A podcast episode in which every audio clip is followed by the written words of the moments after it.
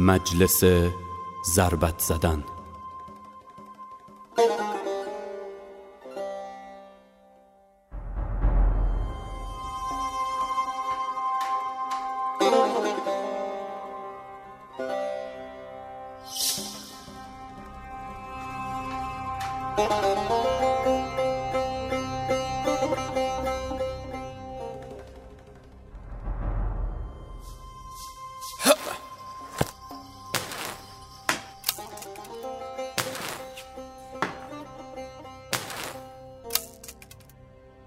خیال می‌کنی زدی؟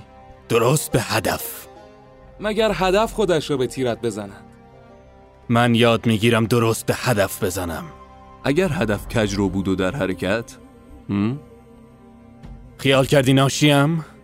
به گمانی که بار اول است کمان می‌کشم؟ این هنر عجمان بود که نشسته بر اسب میتاختند و یک بار برمیگشتند و به نشان می‌زدند از عجم نگو که مرا آتش فشان کنی عجم یعنی صابور زلکتاف که تناب از شانه های ما گذراند. عجم یعنی سلمان فارسی که خردنامه های دانشوران آورد. عجم یعنی فیروز ابولولو که کارت در سینه خلیفه ناخلف زد. آیا به راستی عجم مردم آزادند که او به خون خواهیشان برخواست؟ کاش کاش جای این دو پاره چوب عجم اینجا بود. نشانه ای که می جنبید؟ که می گریخت؟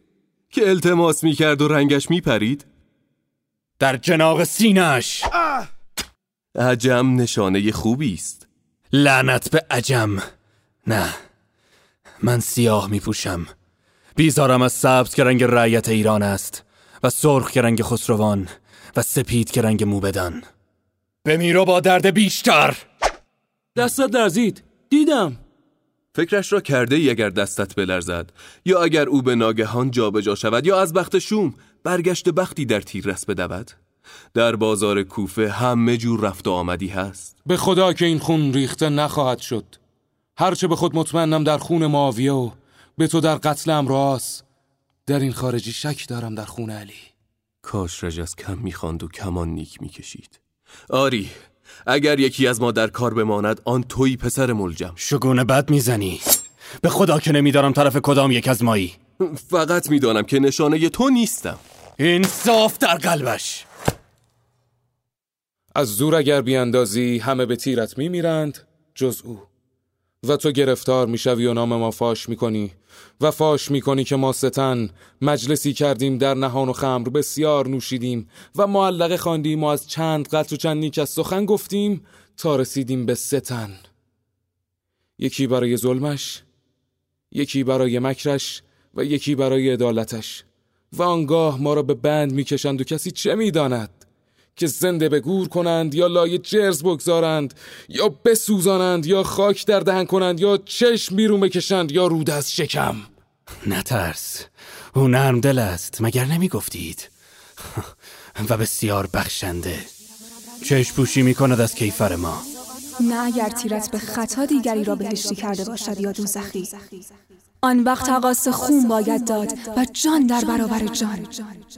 به خدا به خدا که این صدای خود تامه بود.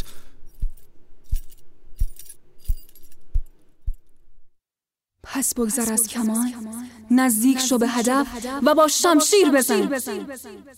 تو شمشیر زنی پسر ملجم نه تیرافکن و در بازار کوفه میان آن همه آیند و روند. در کدام قرف پنهان می‌شوی که گورت نباشد؟ و به کجا میگریزی که آینده و رونده در تو نپیچند؟ درد همین است. درد همین است نزدیک شدن به هدف. تو زمانی او را دوست داشتی. من خاکسارش بودم و هنوز بودم اگر حکمیت را نپذیرفته بود. عادلی چون او بیستد تا ظالمی به یاری مکاری او را براندازند و خود برنشینند. این همه نیکی را که طاقت می آورد هیچ کس. ما از صف او بیرون زدیم و در برابرش صفی زدیم. ما بر او خروج کردیم شمشیر به شمشیر. چه جنگ بیمعنایی. گفت شما دوستداران من که عدالت می جویید آیا این شمشیر که بر من کشیده اید به سود ظلم و مکر نیست؟ فما گفتیم ای مظهر عدالت آیا از آنها دفاع می کنی که بر تو ترفند زدند؟ و با ما می جنگی که دوستدار توییم؟ گفت شما از من پیمان شکنی می خواهید و من نبا شما که با پیمان شکنی می جنگم. چه جنگ بیمعنایی؟ به او گفتم آیا تو بنده خاص خدا نیستی و نظر کرده وی؟ پس چه شد که هرچه خدا با تو می کند به سود معاوی دشمن توست؟ آیا نگفت در این همه حکمتی است که عقل ما از درک آن عاجز است؟ گفت. و تو نپرسیدی چرا خداوند عقل ما را چنین ساخته که از درک او عاجزاییم به خدا پرسیدم نبا صدای بلند در دلم. تو صدا می‌خواستی پسر ملجم صدایی برای پرسیدن. و ترسیدی. چرا گامی پیشتر نرفتی؟ اکنون گام را برو. او نیک است. آری تا به این نیکی چه کس دارد؟ هیچ کس. پس به او نزدیک شو و در چشمانش نگاه کن و فرق سرش را به تیغت نشانه کن. و به یاد آور که همان دم مکاری و ظالمی جایی دیگر به تیغ هم سوگندان تو در خون خودند این گونه شاید قبایل نفس تازه کنند و تیغ و تازی سر به راه دیگر گیرند و عرب تیغ نه در روی هم که بر رخسار جهان کشند. همین که گفتی.